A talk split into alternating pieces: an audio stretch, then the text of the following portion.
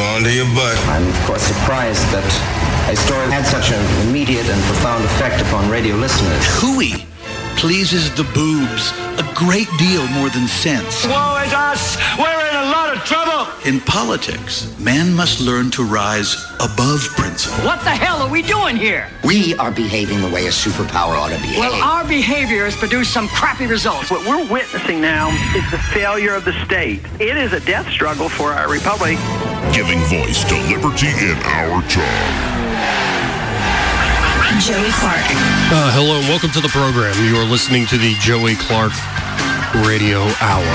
I am your host, Joey. Be sure to check out the Facebook page. Just type in Joey Clark Radio Hour. Also on SoundCloud and Podbean with podcasts. So if you feel like catching up, please check it out. When it already feels like a holiday, the roads are a little lighter than usual. And I woke up this morning and the pen of Pat Buchanan caught my eye and occupied my mind. And Pat's an interesting character. You know, at the end of my intro there, you hear Ron Paul talking about it as a death struggle for the Republic. Pat Buchanan was, I think, an early supporter of Ron Paul. In many ways, Pat Buchanan was a precursor, some might say a John the Baptist type, when it came to the populist campaign of Donald Trump because Pat ran his own populist campaign in the early 90s. But a big difference between Donald Trump and I would say Pat Buchanan, despite Trump's, well, saying he loves the Bible, is I think Pat Buchanan was very much on the conservative values train. And that's the fiery speech he gave at the Republican National Convention in the early 90s. But Trump has moved us in a different direction. It's more anti political correctness than it is the reestablishment of God in a place in our lives. I don't know if that's necessarily the government's role to put God at the center of our lives. Does isn't that our role? Isn't that the church's role? I think so. But Pat has an interesting take today, and it's a common trope he goes back to in his writing. Is America a serious nation? Today, he writes, it's an unserious nation. I want to share a little bit of this with you, give you my take on what Pat Buchanan is getting at. It says, How stands John Winthrop's city upon a hill this Thanksgiving? How stands the country that was to be a light unto the nation? To those who look to cable TV for news, the answer must at least be ambiguous. For consider the issues that have lately convulsed the public discourse of the American Republic. Today's great question seems to be whether our 45th president is a serious sexual predator, as our 42nd president was proven to be, and whether the confessed sins of Senator Franken are as great as the alleged sins of Judge Roy Moore. On both questions, the divide is, as ever, along partisan lines. And every day for weeks, beginning with Hollywood king Harvey Weinstein, whose accusers nearly number in three digits, actors, media personalities, and politicians have been falling like nine pins over allegations and admissions of sexual predation. What is our civil rights issue, and who are today's successors to the freedom riders of the 60s? Millionaire NFL players taking a knee during the national anthem as Pat Buchanan writes to dishonor the flag of their country to protest racist cops. And what was the great cultural issue of summer and fall? An ideological clamor to tear down memorials and monuments to the European discoverers of America, any founding father who owned slaves, and any and all Confederate soldiers and statesmen. Stained glass windows of Robert E. Lee and Stonewall Jackson have been removed from the National Cathedral plaques to Robert E. Lee and George Washington have been taken down from the walls of the Episcopal Church in Alexandria, where both men worshiped. But the city that bears Washington's name is erecting a new statue on Pennsylvania Avenue to honor the four term mayor who served time on a cocaine charge. Cocaine, Marion Barry. Whatever side one may take on these questions, writes Pat Buchanan. Can a country so preoccupied and polarized on such pursuits be taken seriously as a claimant to be the exceptional nation, a model to which the world should look and aspire. Contrast the social, cultural, and moral morass in which America is steeped with the disciplined proceedings and clarity of purpose, direction, and goals of our 21st century rival. Ah, the Thucydides trap. Xi Jinping's China. Our elites assure us, writes Pat Buchanan, that America today is a far better place than we have ever known. Surely better than the old America that existed before the liberating cultural revolution of the 60s.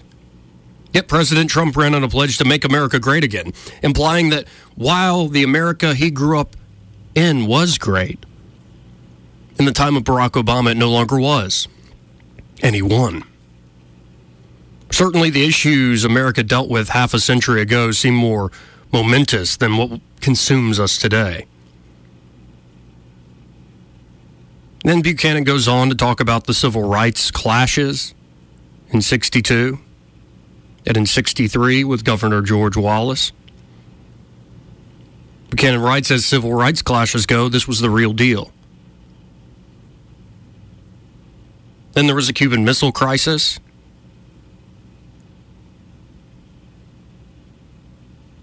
Buchanan ends his essay saying, We seemed a more serious and united nation and people then than we are today. We're so much that roils our society and consumes our attention seems unserious and even trivial. Since 1962, this nation has dethroned God and begun debates about which of the flawed but great men who created the nation should be publicly dishonored. Pat Buchanan asks Are we really a better country today than we were then, when all the world looked to America as the land of the future? Now, I would say to Pat that because the country tackled so many issues in the 60s, because there was a cultural revolution in the 60s, that the nation has been made better off today because of those huge issues the nation tackled in the 60s. Because you have to take the good and the bad. I look at the cultural revolution of the 60s and I see people yearning to be free, yearning to express themselves in new ways. Children of those who fought in the last World War, looking to find themselves, and they didn't always go down good paths. Sometimes their creativity led them to blind alleys. Yes, I think sometimes the longing for neutrality and for equality has lost its sense of moderation, more importantly, its sense of liberty. But this isn't the first time this year that Pat Buchanan asked, Are we a serious nation? Or is the United States a nation at all? Yes, it's a common trope Buchanan uses, and he wrote this past 4th of July that Jefferson spoke of the one people. The Constitution, of course, begins with we the people.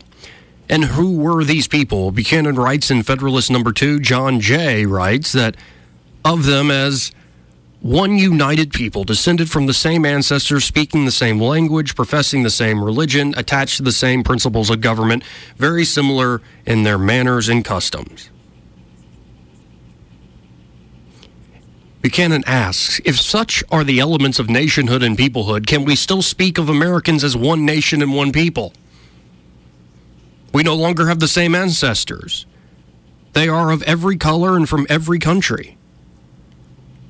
We do not speak one language, but rather English, Spanish, and a host of others. We long ago ceased to profess the same religion. We are evangelical Christians, mainstream Protestants, Catholics, Jews, Mormons, Muslims, Hindus, Buddhists, agnostics, and damn dirty atheists like myself. Federalist number two writes Buchanan celebrated our unity. Today's elites proclaim that our diversity is our strength. But is this true or a tenet of trendy ideology? Y'all remember when the guy shot up Republican lawmakers on the baseball field? Well, Fareed Zakaria wrote at that time the political polarization that is ripping this country apart is about identity, gender, race, ethnicity, sexual orientation, social class. He might have added religion, morality, culture, and history. And when I first started reading this by Buchanan, I was like, oh no. Oh no. I like, like that we can only have a nation if we share the same religion, the same traditions.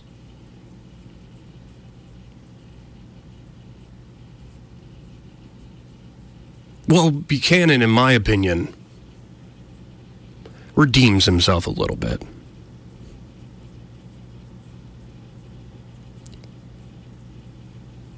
He again, Buchanan cites the Declaration of Independence. Quote, when in the course of human events it becomes necessary for one people to dissolve the political bands which have connected them. Are we approaching such a point? Could the Constitution, as currently interpreted, win the approval of two thirds of our citizens and three fourths of our states? If it were not already the supreme law of the land? How would a national referendum on the Constitution turn out? When many Americans are already seeking a new constitutional convention. All of which invites the question are we still a nation? And what is a nation? French writer Ernest Renan gave us the answer in the 19th century. And it's a beautiful way to describe nation. A nation is a soul, writes Renan, a spiritual principle Two things constitute this soul, this spiritual principle. One is the past, the other is the present. One is the possession in common of a rich legacy of memories, the other is present consent, the desire to live together, desire to continue to invent in the heritage that we have jointly received. Of all the cults, that of the ancestors is the most legitimate. Our ancestors have made us what we are. A heroic past with great men and glory is the social capital upon which the national idea rests. These are the essential conditions of being a people, having common glories in the past and a will to continue them in the present, having made great things together and wishing to make them again. Buchanan asked, Does this sound at all like us today? Well, Buchanan says watching people tear down statues and monuments, renaming buildings and streets, rewriting history books to replace heroes and historical truths with the doing of ciphers. Are we disassembling the nation we once were? One loves in proportion to the sacrifices that one has committed and the troubles that one has suffered, writes Renan. One loves the house that one has built and that one passes on. Are we passing on the house we inherited? Or observing its demolition? Well, number one, I think Pat, coming out with this article today on Thanksgiving, misses the idea that because the nation has reached a certain status of wealth, of diversity, yes, but the general trend of modernity towards fragmentation, you don't get your news from three networks. You get it from radio stations and websites, from many television networks. You might go to one particular channel for your news and go to a completely other channel for your entertainment. Not to mention all the options you have when it comes to home products and food. Really, this fragmentation, this coming apart as a nation is, in my opinion, not a demolition of the American ideal. And it's not necessarily a sign of decline.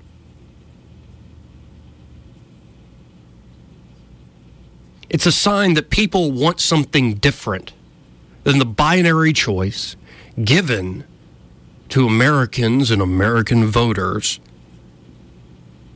each election.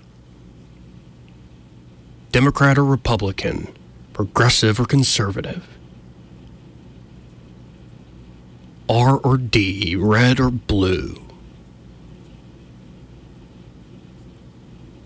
In my opinion, it is the political system that is behind the times. And in many ways, I think Americans are starting to see the writing on the wall that history does change. That we reinterpret past events and we all have different interpretations of events coming forward. You know, I start off the show by saying, is it really the role of government, let alone federal government, and our politicians running for office to talk about God all the time? Or is that not your role?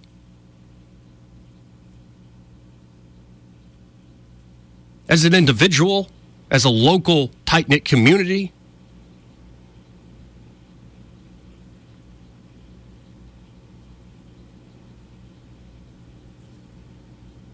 he talks about, Buchanan does, in 1954, the Pledge of Allegiance many of us recited said, One nation under God, indivisible. Well, guess what? That's still in the pledge. But it wasn't added to the pledge until around the time the Cold War got going. How was a nation religious and brought together by their faith if it wasn't in a pledge? A pledge, by the way, written by a socialist who wanted national unity. Don't look it up. Francis Bellamy. The Bellamy salute is pretty much the exact same as the Nazi salute. Thus, the salute was changed.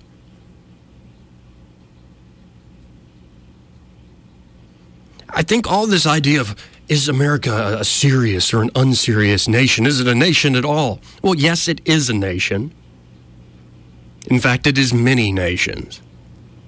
And it always has been.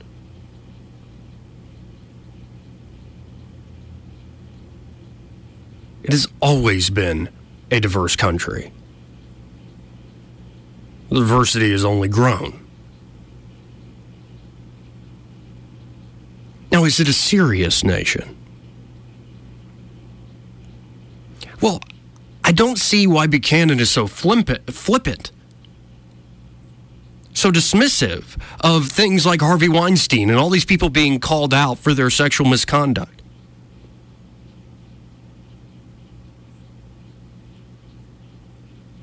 Now, there is a spectrum. What Harvey Weinstein did is not necessarily the same thing as what Al Franken did. Especially according to law that is already on the books. And I think Buchanan's Puritan side is poking from under the sheets. He's peeking that any talk of sex in particular, sexual predation is just silly season. Well, I have to disagree, Pat. And the idea that people cannot change the monuments, cannot change what they wish to celebrate, is absurd. Must I always be tied to the monuments built by people a few generations before me? America is a very young country. Is has, must history stop now? Well, don't get me wrong. I'm not in any mood to go tear down any statues. I think taking the plaques for Robert E. Lee and George Washington off that Episcopal church is silly. But history keeps on going.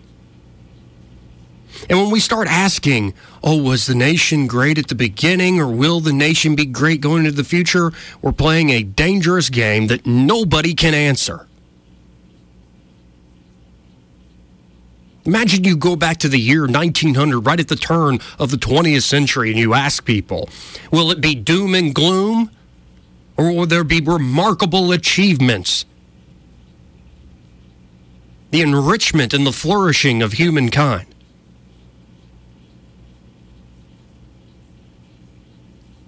Well, an honest observer, maybe an observer who's gone back in time to the turn of the 20th century, and there are people there, and people living and not knowing what the future will hold, who ask this time traveler, what's it going to be like?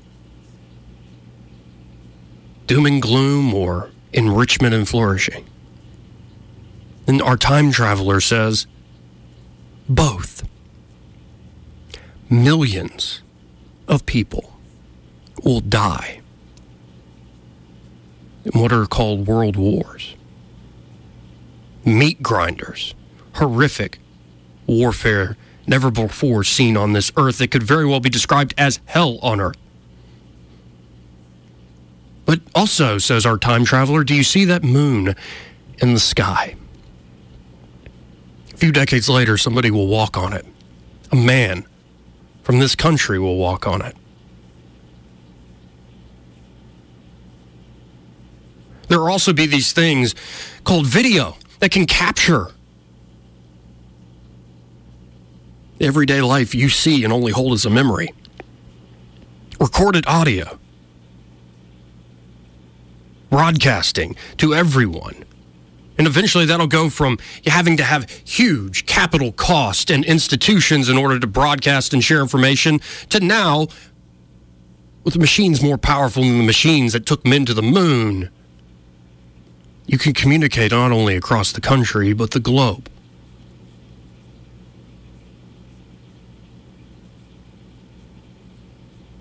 It is always both. And I always worry when even very learned men like Pat Buchanan start asking, especially in their twilight years, are we a great nation? And things just aren't like they used to be. We used to be so serious. Well, excuse me, pardon me. I think just picking a few slices of pop culture, and that's what a lot of political culture has become pop culture in the modern era and comparing it to the past struggles doesn't cut it. I think when we get silly, and certainly political discourse in this nation has become quite silly at times, it should be a sign that we are, in fact, so rich, so secured in our liberties, that we have to find new things to bitch about.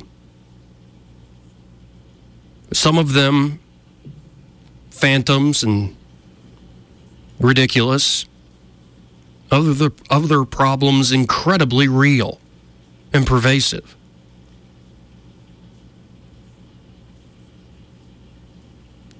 I do not think America is one nation in terms of a shared culture. Unless we are willing to accept that America is a nation that should be founded was founded on liberty. And if we return to that cornerstone, we will see that what's actually demolishing the nation is removing the keystone. That the reason you see so many people bickering, as Fareed Zakaria said after the baseball field shooting, that we are polarized ripping this country apart based on identity, gender, race, ethnicity, sexual orientation, social class, religion, and morality, culture, and our interpretations of history. When people are secure in their freedom to speak as they wish, to think as they wish, to pursue their happiness without trampling on the rights and the happiness of others,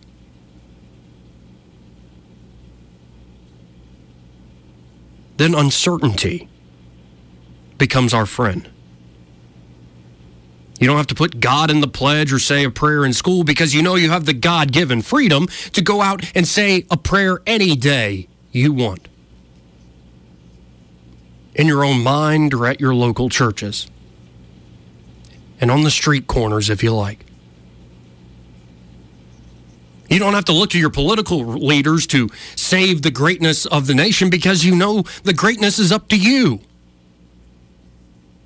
and the freedom you are given by nature and nature's God.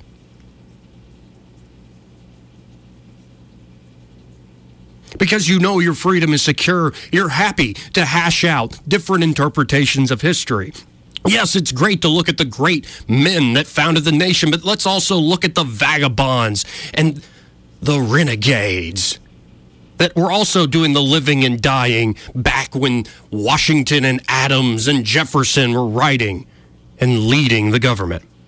What were the everyday lives of people in the U.S. like back then? Yes, it's all right to also look at the history of civil rights leaders, of feminist leaders, women's rights leaders, to look at incredible innovators and entrepreneurs. It is fine, in my opinion, when you are secure in your liberty and not threatened by the march of an omnipotent government. It is fine to discuss all these things. But I think everybody knows that our rights aren't that secure.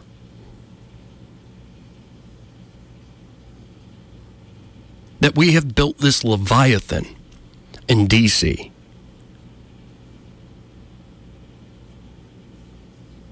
And fear of that power, or lust for that power, envy for that power,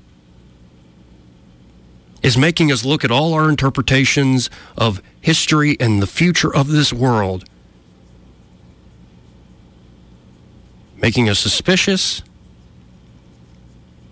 and worried that if we don't seize the power of that Leviathan in D.C., that omnipotent government,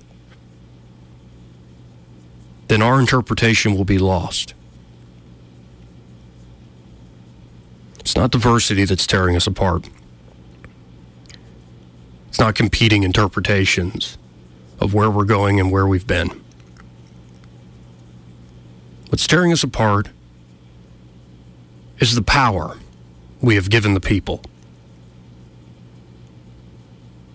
Again, this nation was founded understanding that the king could not be trusted, emperors throughout history could not be trusted, that power corrupts, and absolute power tends to corrupt absolutely. And so they limited even the power of the people.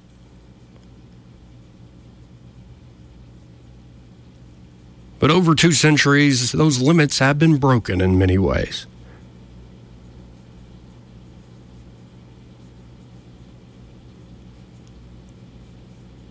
In the turmoil of the 1930s, our economic rights were made playthings for the whims of the people and for special interests. And thank God, thank nature, that we have not had some other rights put up to the whims and the will of the people yet, such as our right to speak and to believe what we wish and to practice that belief.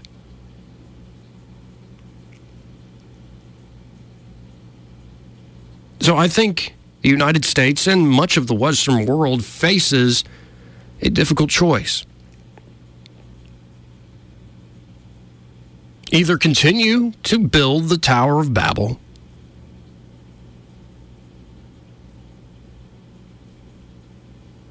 thinking that our struggles for political power are the most important things before us. Or realize you can build your own home and your own life as long as you respect the same for others. That peace is possible, even with men and women who come from completely different backgrounds. We either bet on power and political control, or we bet on liberty and the ingenuity and imagination, the spirit of the American people. Yes, America is a very serious nation. It's also frivolous. It's allowed to do both at the same time.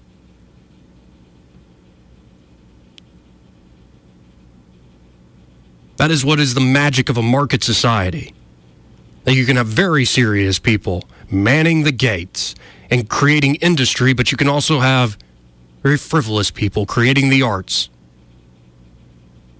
creating culture. And the two work together just fine.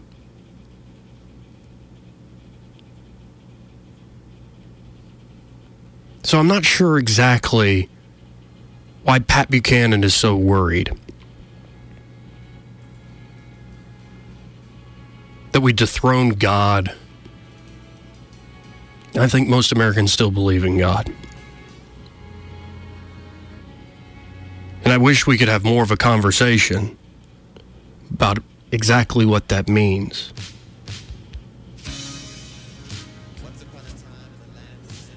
Rather than hold it up as a reason why we're crumbling. A topic so complex, a topic so personal, shouldn't be devolved into a political slogan to express our angst with the world. So let's talk about God and religion and morality. Let's talk about sex and race and everything between. And just take a step back and imagine you don't have to compete for political power.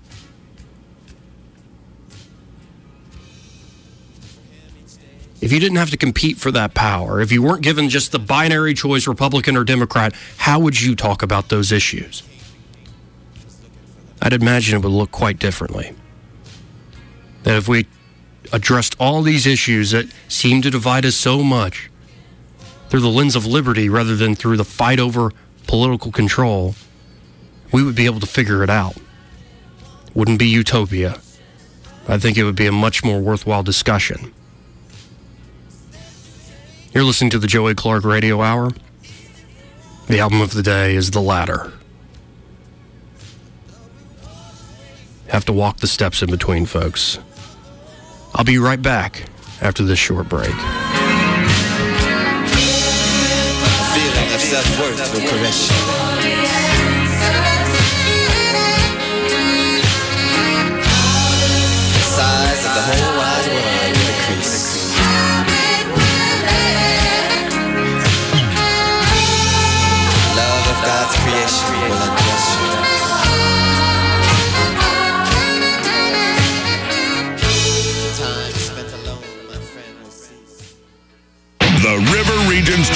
24 hour news talk station.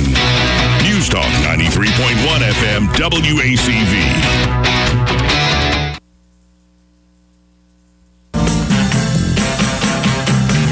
Hey, everybody, troll. Joey Clark. Oh, welcome back.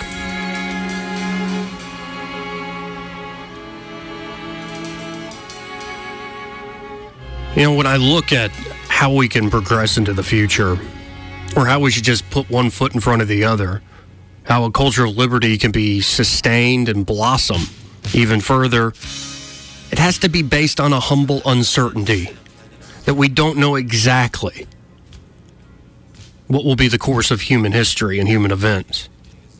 Rather than jumping from beginning to end, looking for ultimate answers all the time, from some primordial state of nature to sublime visions of a utopian future.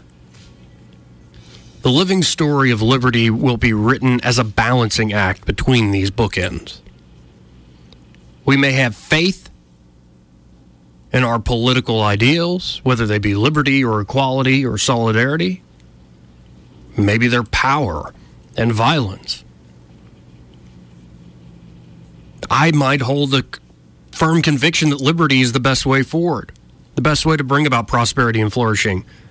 But always such a faith should be a bit uneasy, a bit uncertain. Doubt is the friend, not the enemy, of a hearty and healthy faith. I mean, left solely to nature, if we have no faith at all, our time truly does seem to be borrowed, our lives meaningless, fragmented, nasty, brutish. In short, our deaths inescapable.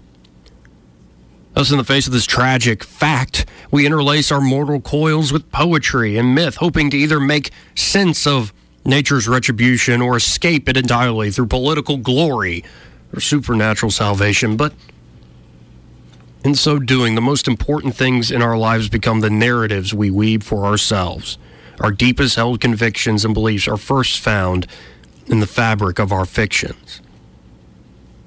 So, whether our faith, especially in the political arena, is in God first and foremost, or the rights of man, or in the will of the people in society, or in the lights of science, or the imagination of art and poetry, or on the cornerstone of liberty, our conviction should never relinquish the strife of doubt. When a culture becomes infused with a sense of inevitability, our collective imagination gets the best of us.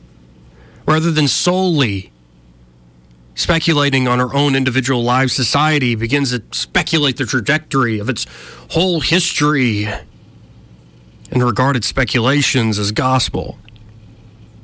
Prophecy becomes self fulfilling. Faith becomes hubris. Progress becomes defined in certain terms and formal processes. But if we forget the uncertain nature underlying our creativity,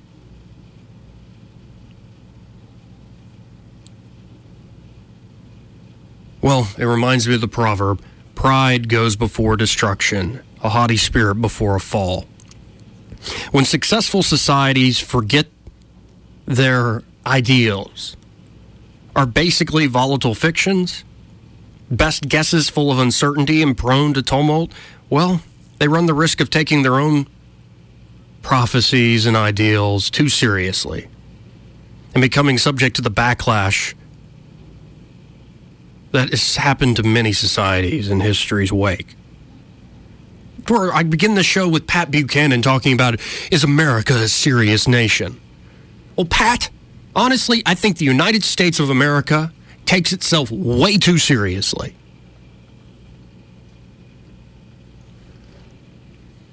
Way too seriously.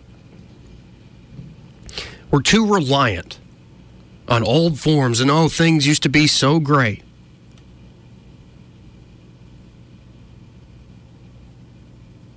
I mean, we must have had a beginning and will one day have an end, we tell ourselves, but there's no certain event. If you go back to the founding of this nation, again, you're a time traveler and you go back to the founding, do you think everything was as it is written in our history books? Goodness, no. The world, life is too complicated. Most historians, even ones that try to base their narratives off facts and multiple sources, will have to admit to you that they pick and choose which facts to assemble together into a story. And there's going to be some stuff left out.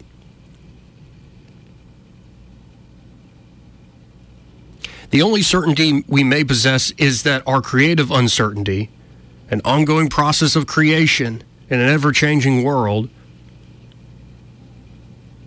where we perform the symbolic act of breathing spirit into our past traditions worth saving and we create life out of the mundane clay of cliche.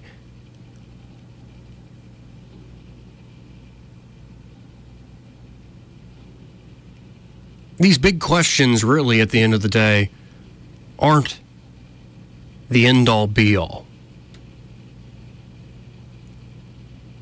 You know, the song I've been playing, the album of the day, is The Ladder by Prince from his 85 album Around the World in a Day the little monologue at the beginning says, Once upon a time in a land of sin aplenty, well, that's clever, Prince. Sin aplenty, there lived a king who didn't deserve to be. Who knew not where he came from nor where he was going. He never once said thank you, never please. Now, this king, he had a subject, subject named Electra who loved him with a passion uncontested. For him, each day, she had a smile, but it didn't matter. The king was looking for the ladder. Everybody's looking for the ladder. Everybody wants salvation of the soul. The steps you take are no easy road, but the reward is great for those who want to go. Everybody's looking for the answers, how the story started and how it will end. But what's the use in half a story, half a dream? You have to climb all the steps in between. Now, this king who didn't deserve to be is so distracted by his search for the ladder. And you could say that's a search for political glory, and the success of the culture you want to see across the nation or the earth, or spiritual salvation in the afterlife. Well, this king's so obsessed with these things that he forgets the very person, his subject, who loves him the most. He forgets the present moment. He loses his sense, his sense of earthly proportion because he is so fixated on finding the ultimate answers. How the story started and how it will end. He forgets to walk the journey of his life in uncertain faith. Whether in God or man or science or history or art or liberty. But he forgets his faith is uncertain. And he loses out on the love in the moment. I hope those of you who wish to see liberty win the day do not suffer the same fate as this fictional king.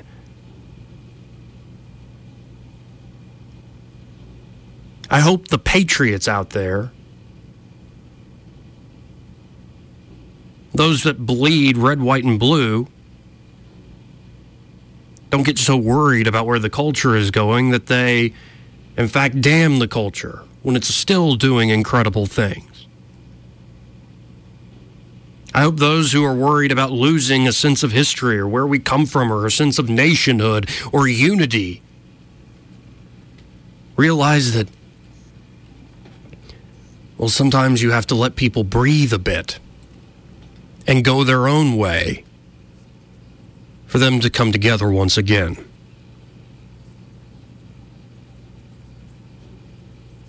I hope we'll all together, in our own way, climb all the steps in between the beginning and the end. Ascending the ladder of life into the beautiful unknown with faith in our spirit. With faith in man's spirit, if not his politics.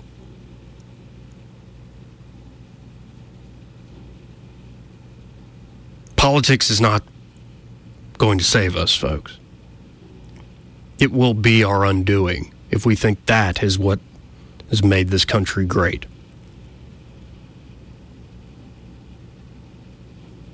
It will be all the things that politicians use to divide us that will, in fact, make us great. If we might have to sever ties to recognize the many nations in America, so be it. Maybe we need a little more local politics in our lives. But right now, is America a serious nation? Is America a nation at all? I think we're asking the wrong questions there. Excuse me, pardon me, Pat Buchanan. I'm wondering what can you do to make your own life great, serious? What are you doing to build your own community? It's what I'll be thinking about over the holidays. What are you doing to foster your own family? Now, I have to admit, I haven't always been good at it. I like this king in this song. Sometimes get too obsessed with the ultimate answers, how the story started and how it will all end. And I forget, excuse me, pardon me, Mr. Tolstoy, to lick the honey of life.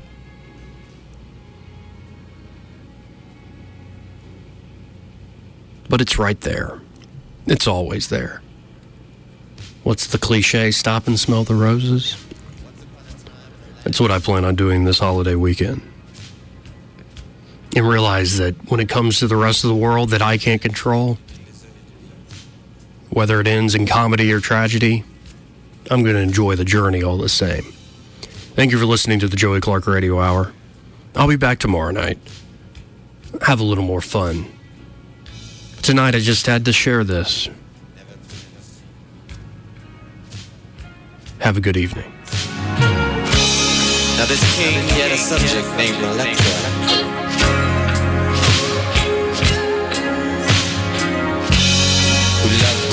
passion uncontested.